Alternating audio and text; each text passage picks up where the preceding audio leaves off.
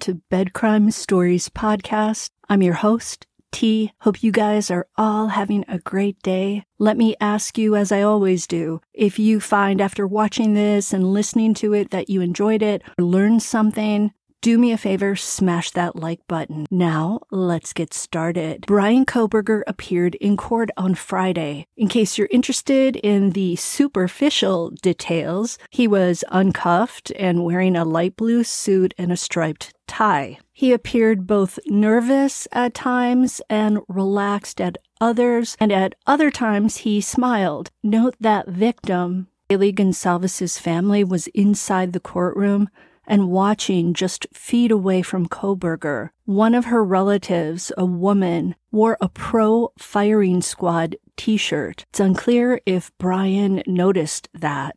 So the defense attorneys and prosecutors were there to discuss six motions some of the motions were filed by the defense and some were filed by the prosecutors. Judge John Judge, who presided over the hearing, listened to more than five hours of arguments on these various motions. One of them was the defense's request for a stay or pause, meaning a temporary stop to the proceedings that continue to move Kohberger toward a trial in October. Note that this was the second time Kohberger's attorneys requested a stay. Judge Judge denied the stay and reconfirmed the scheduled trial date of October 2nd. Jury selection is slated to begin on September 25th. Of course, nearly every lawyer on YouTube, when asked if the trial will really take place in October, has said that that's highly unlikely because you have four victims of murder, not just one, and you have a death penalty case. Those factors make for a very complicated trial. The judge also shot down the defense's claims that Idaho State Code was violated during the grand jury selection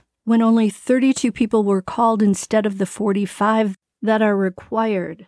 The judge also stated that there was no substantial failure on the jury selection questionnaires, which the defense had been claiming. It would appear that the defense had hoped that by saying the state failed to follow all the rules of grand juries in Idaho that the judge would drop the indictment of Bryan Kohberger. Well, it did not work. Moving on to the other motions discussed yesterday, Frankly, most of those five hours were spent discussing the DNA evidence in the case. Kohberger's defense attorneys are questioning the match made between the touch DNA found on the leather sheath at the crime scene and Bryan Kohberger. The defense wants more information from the prosecutors about how the DNA was tested, how genetic genealogy databases like 23andMe were used to create a family tree that ultimately led them to Bryan Kohberger, Kohberger's defense attorney Ann Taylor brought four expert witnesses to the hearing to argue why it's so important that the defense know exactly how the DNA was tested, what genetic genealogy databases were used, and more. Taylor is arguing that she and her team cannot effectively challenge that DNA evidence during a trial if they don't have all the information. Taylor said this to the judge. They have provided full DNA discovery for the sheath, but not the other three unidentified male DNA samples. End quote. So, DNA from three unidentified males was found at the crime scene house but not tested.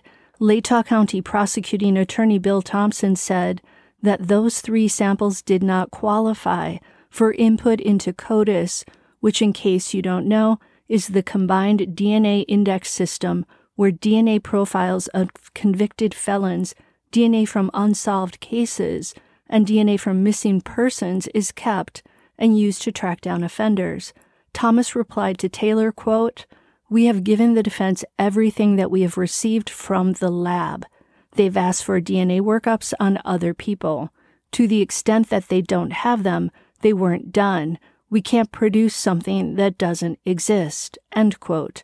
To me, this sounds like that unidentified male DNA wasn't tested because once the DNA on the leather sheath was found, that's where the detectives focused their investigation. Thompson did say that the only thing that hasn't been handed over to the defense is one outstanding test remaining at the lab at this time. As soon as the prosecution gets those results, Thompson said they'd hand them over. The prosecution also stated that they've shared everything with the defense regarding the DNA evidence that they plan to use at trial. The prosecution's viewpoint seems to be this the only thing that is important is that they tied the touch DNA on the sheath first to Bryan Kohberger's father from that item of trash that detectives in Pennsylvania pulled from the trash can, and then to Bryan Kohberger when they took a cheek swab from him upon his arrest. Bryan's DNA was a near match to the DNA on the sheath. Thus, the prosecution is saying that this is the result. Bryan Kohberger matches the DNA on the sheath, and the results that show that is all the defense needs to see. But the defense, who have to wage an effective defense of their client, is arguing that they need to know exactly what processes and what mechanisms were used to arrive at that match. They say they can't fully prepare an effective defense for Kohberger if they don't know exactly what happened with the touch DNA throughout the investigation.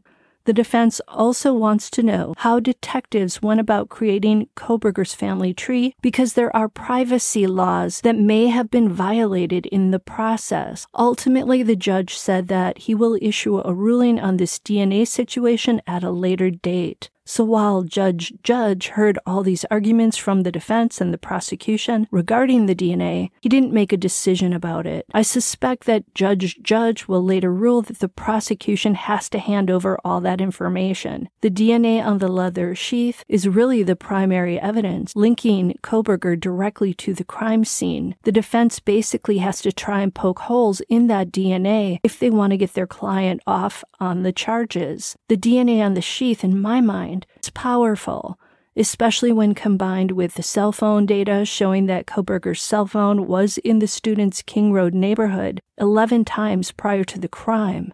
The video footage where a white sedan, believed to be Kohberger's Hyundai Elantra, passes by the student's house multiple times on the morning of the crime, and survivor Dylan Mortensen's description of the masked man she saw inside the house right when the crime was happening. But all that evidence is circumstantial. Don't have video of Kohberger actually inside the house in the act of harming the students. Another motion discussed on Friday is Kohberger's alibi, the one where he said that he often takes late night drives and that that's what he was doing on the night and morning when the students were killed, November 13th of 2022. Basically, the alibi the defense offered up is that Kohberger can't be the perpetrator because he was out in his Elantra on a solo drive when the crime occurred. The prosecution is arguing that Kohberger's lawyers need to cough up more information about this late night drive alibi, such as evidence proving that his car was somewhere else at the time of the crime, and also alibi witnesses who can corroborate, yay, I think I said that right on my very first try, that Kohberger was elsewhere when the crime went down. I've heard several criminal defense attorneys say that this alibi is a weak argument. Argument, one of them, named Joe Tamburino,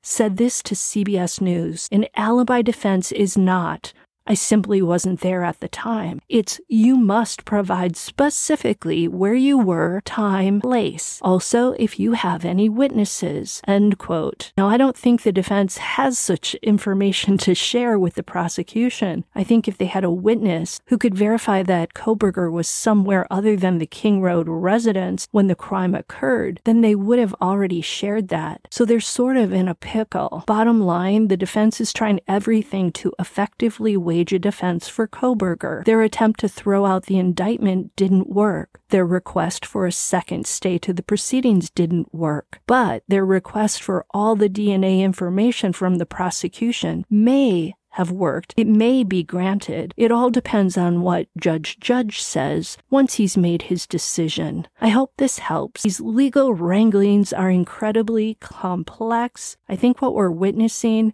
is exactly what happens in these cases when you have top notch defense attorneys who want to make sure that no stone is left unturned in their quest to get their client off the charges. And when the prosecution is sure they have the right offender, and that they also want to make sure someone they believe to be highly dangerous and who likely would reoffend is locked away in a prison cell. So that's it for the Bryan Kohberger hearing.